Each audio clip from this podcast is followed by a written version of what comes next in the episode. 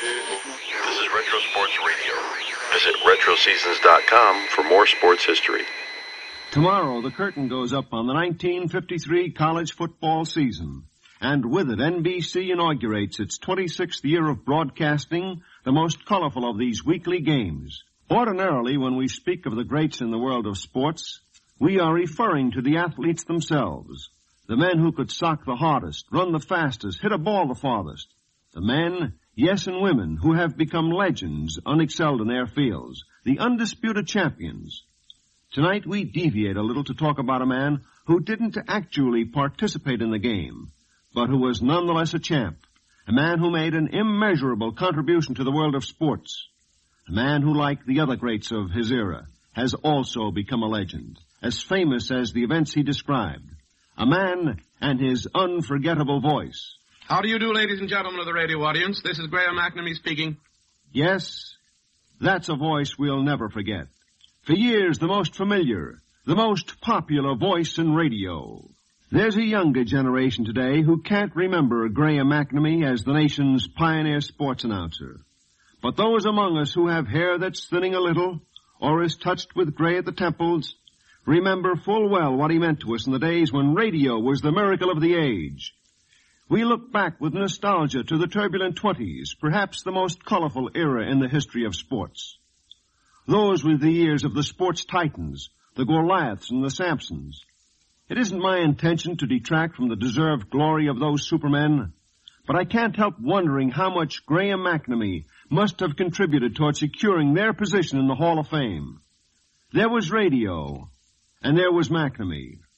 With radio, the newest wonder, the public was for the first time brought into close touch with the game. There was a wondrous thrill in the roar of the crowd, the crack of the bat, the timekeeper's bell, the referee's whistle. And Graham McNamee's broadcasts were dynamic, colorful, and picturesque. With his overwhelming enthusiasm, his vivid imagination, and descriptive ability, he made it possible for the listener not only to hear, but actually to visualize the action taking place. And Graham McNamee became a radio tradition. His voice, his every inflection became known to millions. He was heard by more people than any voice the world has ever known. And so tonight, on the eve of this new football season, we'd like to look back, to recall some memories of the man who was the patron father of the sports announcers. Some men choose a profession. Others just seem to drift into one. But who can say that their steps aren't guided by destiny? Back in St. Paul, when Graham McNamee was just a youngster, his ambitious mother decided to fit him for a musical career. She had been a singer with a voice of delightful quality, and she longed to carry on her own career through him. She started him early at the piano, which, like almost any normal, healthy boy, he detested. No, no, baby. Now take it again from the beginning. Oh, gee, Mom. Isn't my hour up yet? No, you still have 15 minutes. Come on, baby, take it once more. Now, this is the way it should go. Now, you see how it should be? It goes from A to F sharp. Here's what you're doing. You're going from A to F natural. There, now you try it. Oh, heck. Who wants to learn how to play the old piano anyway? Now, baby, I want you to be a fine pianist. And if you're to become one, you've got to practice. Why, Paderewski practices as much as ten hours a day. Who cares? Golly, I'd rather be a baseball player. Baseball player? Now, what kind of profession is that for a man? Lots of baseball players make lots of money. And maybe I'll be a prize fighter. Prize fighter? Well, I never heard of such a thing. You're going to become a fine pianist, baby. Now do as I ask, once more. Oh, all right. Yes, it was baby then, and Graham didn't mind so much where his mother was concerned. But when the gang one and all took up the cry, well, that was a different thing. Okay, gang, let's go! Put the old stuff on this one, Graham. Suck it in there, boy! Suck it in! Here we go. Strike two. Attaboy, Graham! Lay this next one over the old plate now, come on! Yeah, strike them out. You got his number, Graham? Make him hit to me! Hey, who's coming second? Look out for hit and run! Baby! Hey, Graham, your mother's calling you. What? Baby, it's time for you to come in and practice. Oh, heck. Gee whiz. You can't quit now, Graham. Golly, we're still a run behind. Who'll pitch for us? Yeah, who'll pitch for us? Ask if you can play a while longer. Yeah, go on, ask her. Uh, it won't do any good. You can ask, can't you? I said it wouldn't do any good, didn't I? Well, Johnny, you can ask, can't you? Oh, let him go. Baby, it's time to practice. hey, cut it out. Baby. Baby. I said cut it out. Unless somebody wants a sock in the jaw. Yeah? Who's big enough to do it? I am. Yeah? Anybody that plays the piano's a sissy. Sissy, huh? I'll show you. You can't call me that. Hey, hey, look him. Hey, take it easy there. You're gonna hurt his arm. He won't be able to pitch. Yes, that name started many a fight. But even when the gang learned better and stopped the kidding, he would leave the games unwilling, and like Shakespeare's boy, creep to the old piano at the rate of about a mile a week, digging his toes in the ground, kicking up dust, and shying all the rocks he could find at the kingbirds on the telegraph wires. But when he was 18, there came a change. He turned from the piano to singing and fairly ate it up. Mother McNamee, still ambitious for him, and with an eye on bigger things, decided the big town was the place to be. New York, the place where the big things happened. And this was the move that indirectly led him to radio. The going was tough at first. Their small savings dwindled rapidly, but the young voice student from St. Paul managed to earn a few dollars singing here and there. And one day in the spring of 1923, he strolled up Broadway, noticed the sign of a radio station, WEAF. Curious about this strange new thing called radio, he went in to look around, and the program director met him at the door. Hello, my name's McNamee. I thought I'd have a look around if it's all right. Sure, always glad to have visitors. But I'm afraid there isn't much to see right now. We're off the air. Oh, what are your broadcasting hours? From 7 to 10 in the evening. You're welcome to come back anytime when there's something's happening, but while you're here, you might as well have a look at the studios. Oh, I like that. Yeah. We have two, one over here and one across the way. Oh, yeah. Small room in between is the control booth. That's small.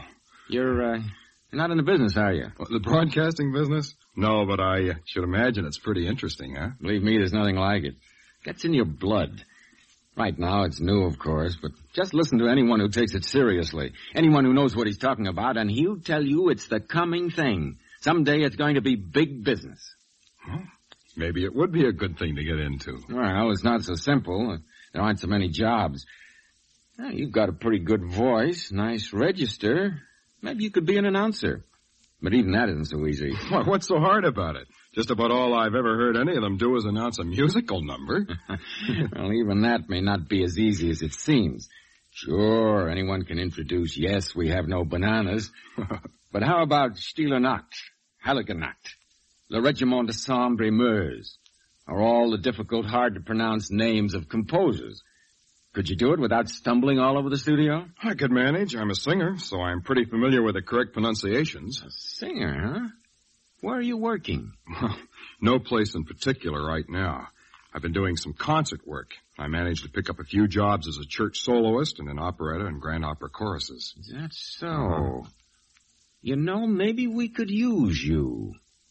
How would you like to give it a try? So Graham McNamee became a radio announcer at a time when announcers were little more than a breathing space between musical selections. Along with announcing and singing, he did a little of everything. Answered telephones, escorted visitors around the studio, coached nervous performers in how to use the mic, and on occasions even used a broom. Not long after he joined WEAF, another announcer was hired. A man who went on to have quite a career himself as a sports broadcaster, and who now is one of the top executives in the broadcasting industry. His name was Phillips Carlin, and he and Graham McNamee soon formed a working team in radio that was to last over the years, and a solid friendship that would last an even longer time. Their voices were said to be much alike, and their manner of handling a broadcast was identical. Each had personality plus, and they put it on the air with vibrant enthusiasm. Today, thinking about the new season of football ahead and recalling Graham McNamee's role as the pioneer of football broadcasts, I reminisced with Phillips Carlin about those early days in radio and his close association with Mac. Many of the stories he told me were so interesting, I wanted to recreate them for you. And thanks to Phillips Carlin, I'm able to. Where would you like to begin, Phil?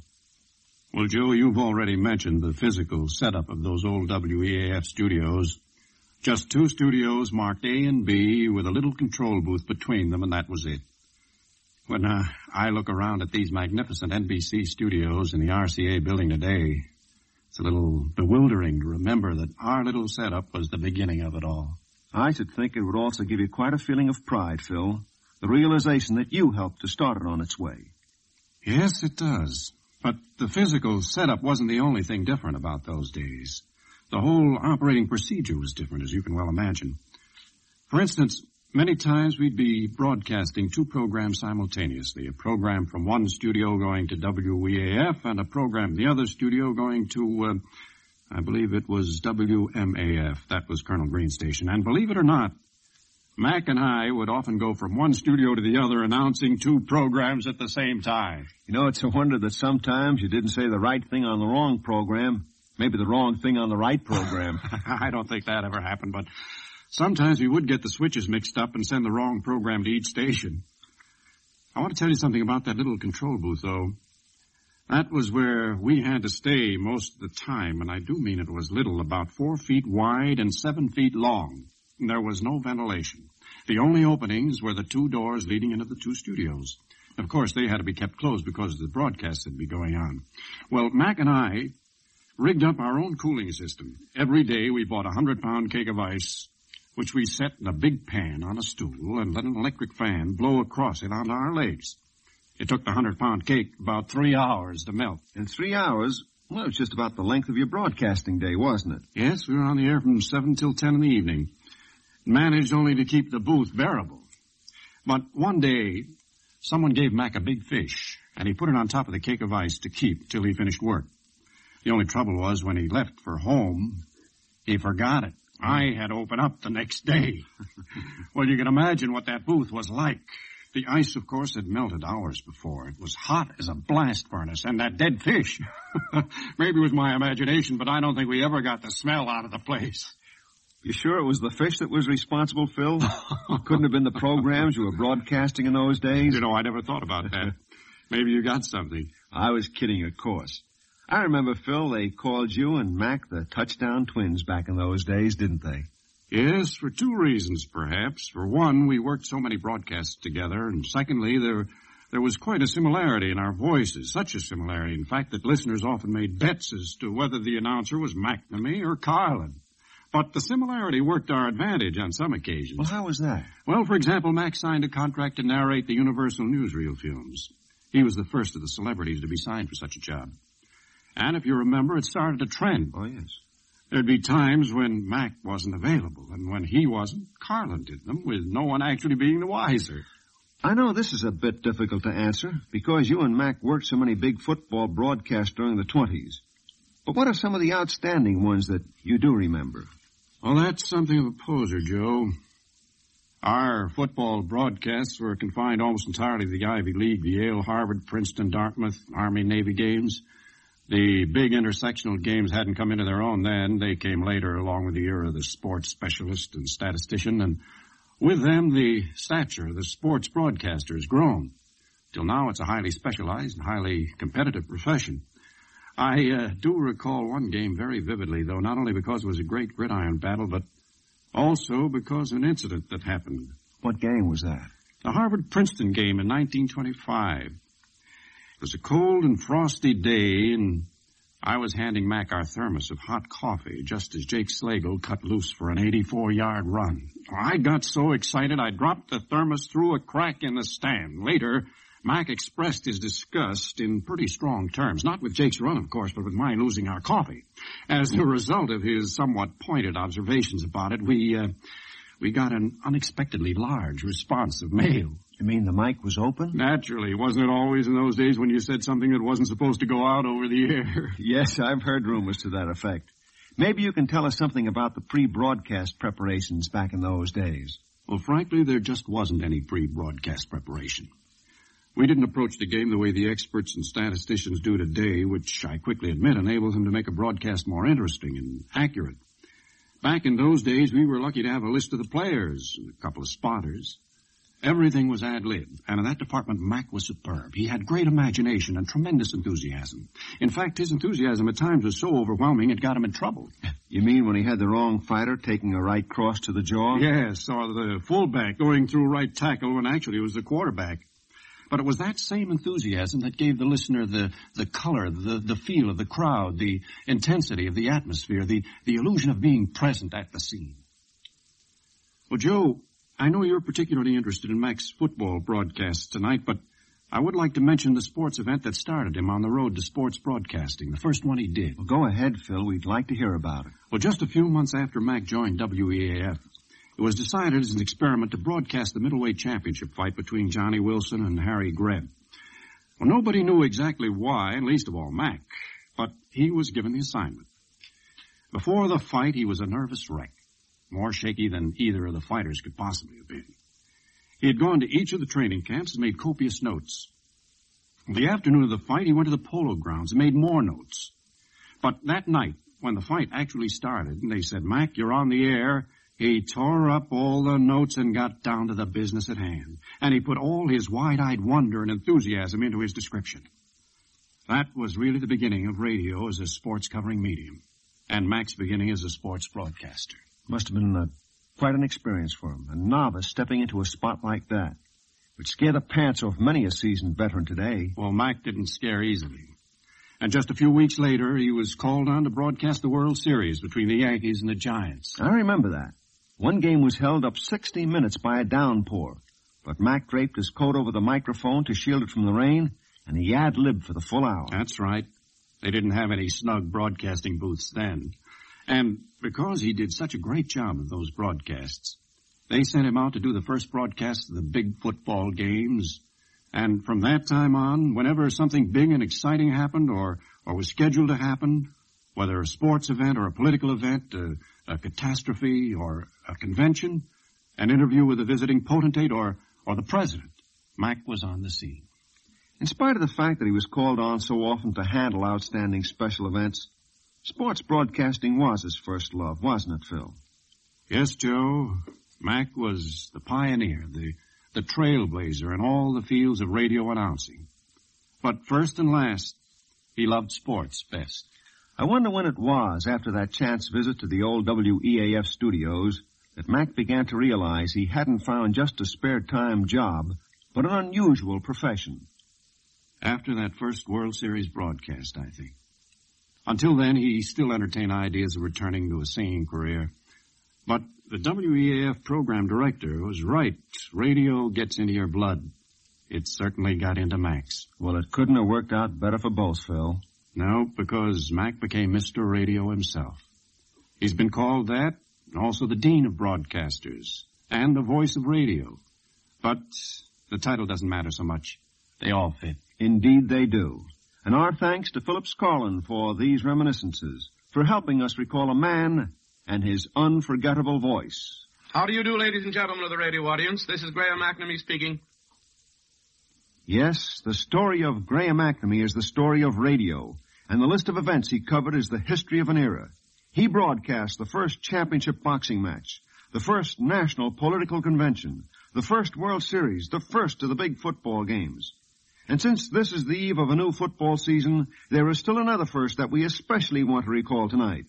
The Rose Bowl game, which he broadcast in 1927, which was also the very first coast-to-coast network broadcast.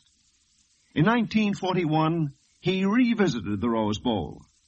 As in days of old, he sat in the broadcasting booth. And during the half, he recalled some of the great moments of the past with Ken Carpenter. Graham, what year was it that you first broadcast the uh, Rose Bowl football game here in the Arroyo Seco? Well, Ken, it was January 1st, 1927, a long time ago. Mm-hmm. This is the 15th Rose Bowl game broadcast by the National Broadcasting Company. and I was fortunate enough to work in the first four games, and I sure enjoyed the privilege, Ken. The 1927 game was a mighty tough one for the Coast. It was a tie game, seven to seven, between the Indians of Stanford and the Crimson Tide of Alabama. Alabama blocked a Stanford kick on the Stanford 14-yard line and tied the score up in the last two minutes of play after Stanford seemed to have the game on ice. It was a tough break for old Pop Warner, the Stanford coach, since his team had treated the Alabama boys pretty roughly all afternoon. In that game, Stanford sure showed three great backs in Hoffman, Hyland, and Bogue. 1928, Stanford beat Pittsburgh 7 to 6. Hoffman's toe winning the game with his conversion after touchdown, after fumbles by each team had resulted in touchdowns for the other. Well, that uh, 1929 game was a pretty wild one, wasn't it, Graham? Wild, Ken? Yes, that was a tough one. That was the game that produced the most talked of play in football of all time, when the boys from Georgia Tech took the California team 8 to 7. Roy Riegels, the California center, scooped up a Tech fumble deep in Tech territory. He got bumped around a bit, finally got squared away, and he saw a couple of goalposts and started for home.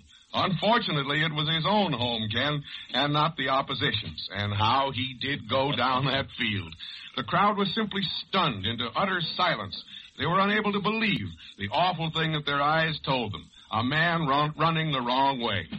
Benny Lom, that fast California back, took out after him, but Riegels was an inspired runner for the moment, and Lom couldn't stop him until he had reached his own two-yard line. Lom tried to turn Riegels around and start him in the right direction, but it was too late, Ken, and the ball was downed on, on California's one-yard line, with California forced to kick from deep in their own end zone. Riegels passed to Lom from kick formation, missed fire. And after the ball had bounded around for what seemed an interminable time, with 22 men in hot pursuit, the play was finally ruled a safety for Georgia Tech, and those two points won the game for Tech 8 to 7. Well, wasn't the 1927 game your first one a very important date in the physical history of broadcasting, Graham? Ken, it was mighty important as it marked the first coast to coast radio hookup of the National Broadcasting Company. And believe me, there was plenty of worrying on the part of telephone and radio officials all the way from New York to Los Angeles. It was one of the most important milestones in radio broadcasting. Two wire channels were cleared across the country several days before the job, following very divergent routes, a regular channel and a spare to be used in case the regular went out for any reason, such as flood or fire or storm or anything of that kind. Much thought and a tremendous lot of labor were put into the routing of the two lines, and wire equalization tests were conducted for days and days until the engineers were satisfied that the lines were ready for the long strain. Why, even the night before the big day, our New York engineer, Gene Grossman, he's now an important sound man in the picture industry, and I, were called over to the telephone company at Los Angeles, and we spent the night there, testing for voice with New York and grabbing a few winks of sleep on desktops between tests. The nice thing, though, was the fact that on the day of the game, everything worked to perfection, and the first NBC Coast to Coast radio network was an accomplished fact. Yes, Graham McNamee played an important role in radio history, but he never cared much about fame nor did he worry about his critics. There were few things he couldn't laugh off. But there was one thing he couldn't laugh off. Following a broadcast in the spring of 1942, he was stricken with a throat infection. And during the days that followed as he lay hospitalized, letters by the thousands poured in from listeners, from friends, and well-wishers. Meanwhile, a new organization called the Sports Broadcasters Association was formed, and Ted Husing was chosen to bring a membership pin to Mac. And Mac was very grateful. The following night, McNamee died. But can a legend die? Can you still immortality? Tomorrow, and on many another tomorrow, when the starting gun inaugurates another new season of football, old timers sitting by their radios will again hear, at least in memory, that unforgettable voice. How do you do, ladies and gentlemen of the radio audience? This is Graham McNamee speaking. And so each year, the Sports Broadcasters Association gives to the outstanding athlete the Graham McNamee Memorial Award in honor of the man who was the true pioneer of sports broadcasting. Graham was loved by the men in his profession, as well as the millions who knew him only as a voice. And so ends our tribute to Graham McNamee, the sports announcer who became as famous as the events he described. Be with us next week when the All-American Sports Show salutes Casey Stengel of the New York Yankees, the first manager to win five straight pennants.